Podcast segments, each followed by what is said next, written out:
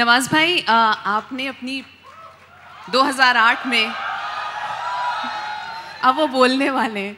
सबसे पहले मैं कहूँगी नवाज़ भाई इस चेयर पे सबसे ज़्यादा आप जच रहे हैं। हाँ वो बात बिल्कुल है ना? हमारे हाथ में पंखा होना चाहिए था हम हाँ, ऐसे ऐसे झुलाते थोड़ा। एक पंखा मेरे पास होना चाहिए था एक नंदिता के पास।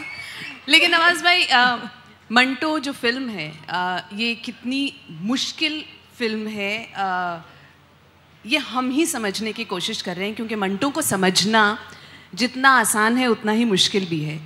ये एक बायोपिक है। जो बायोपिक के पीछे एक बहुत बड़ा चैलेंज होता है खासकर एक ऐसे इंसान के लिए जिसको कभी किसी ने देखा ना हो। उसको पोर्ट्रे करना ऑन स्क्रीन पहली बात तो ये कि आपने मंटो को समझने के लिए अ, क्या किया in order to portray him on screen आपकी प्रेपरेशन कितनी थी? अ, क्या क्या आपने उनकी कहानियाँ पढ़ी उनकी एसेज पढ़े? मंटो दिखते कैसे हैं? कैसे विजुअलाइज किया? कैसे निभाया? और कितने दिन तक आप मंटो बने रहे? पहले तो अ, मैं शुक्रिया अदा करना चाहता हूँ आप सबका। एक्चुअली मैं सच बताऊँ तो मैंने इतना कोई ख़ास नहीं किया जितना इन्होंने किया मंटो के मुझे मंटो बनाने में।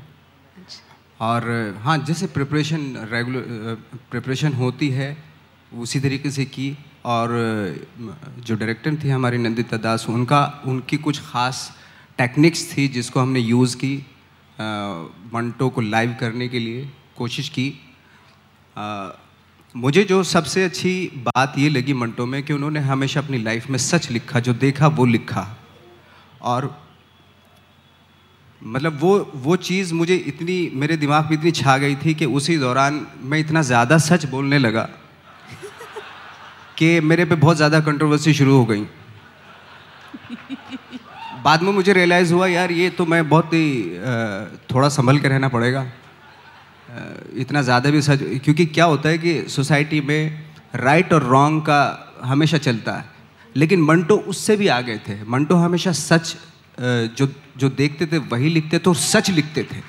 आई थिंक सच, इसीलिए उन्होंने सोसाइटी को एक्सपोज किया।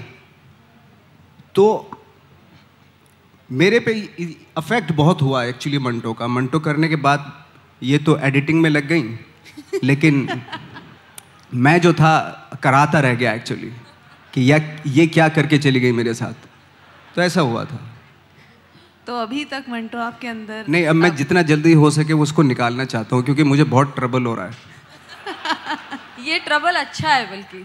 इस तरह की तकलीफ़ होती रहे सच की तरफ़ हम जाते रहे ये तो अच्छी हाँ, गुड प्रॉब्लम टू है मतलब जैसे हम कहते हैं एक बार अगर मंटो ने एंट्री मार ली तो फिर नहीं निकलेगा वो। अब आप कितनी भी कोशिश कर लें। लेकिन अनंदता मैं ये पूछना चाहूँगी एक अफसाना निगार अ, पे आपने एक फ़िल्म बनाई है उनकी ज़िंदगी को एक अफसाने की तरह आप पेश करने वाली हैं। आपको डर है? कि आप एक अफसाना निगार के सामने एक अफसाना लेके खड़ी हैं जो उसकी ज़िंदगी है। देखिए डर से तो कोई काम शुरू नहीं किया जा सकता है। और ओवर कॉन्फिडेंस भी नहीं है क्योंकि बहुत ही बड़ी चीज़ हम एक, एक हस्ती को और एक उनके उनके ख्यालातों को हम आगे सामने आप सबके ला रहे हैं। लेकिन ये एक नज़रिया है। मैं नहीं कहती कि यही एक तरीका है मंटो को दिखाने का। नहीं ये मेरा एक सब्जेक्टिव नज़रिया है। मेरी ये एक पेशकश है छोटी सी।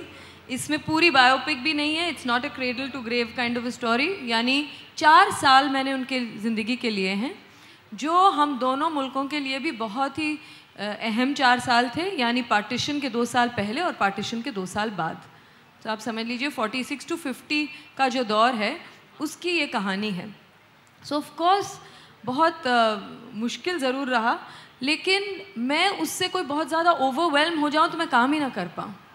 और मैंने कोशिश की है कि उनकी भी कहानी बताओ और उन्होंने जो कहानियाँ लिखी उसकी भी एक झलक दिखाऊँ। आप में से कई मंटो को जानते हैं पर ऐसे भी मुझे बहुत मिलते हैं जिन्होंने मंटो का कभी नाम नहीं सुना। वो कहते हैं कौन? मिंटू? मंटो? कौन है ये मोंटो? देखो, इनके बारे में आप क्यों बना रहे हैं? फोर्टीज़ का क्यों कर रहे हैं? कुछ लोग कहते हैं आप प्रेमचंद पे आपने क्यों नहीं किया? कुछ लोग कहते हैं आप तो इतना औरतों के मतलब हवाले से इतना काम करती हैं तो आपने इसमें चुपताई पे क्यों नहीं किया? तो क्यों नहीं किया वाली बात नहीं? मंटो हमें कुछ छू गए, इसलिए उन पर एक फ़िल्म बनाई है।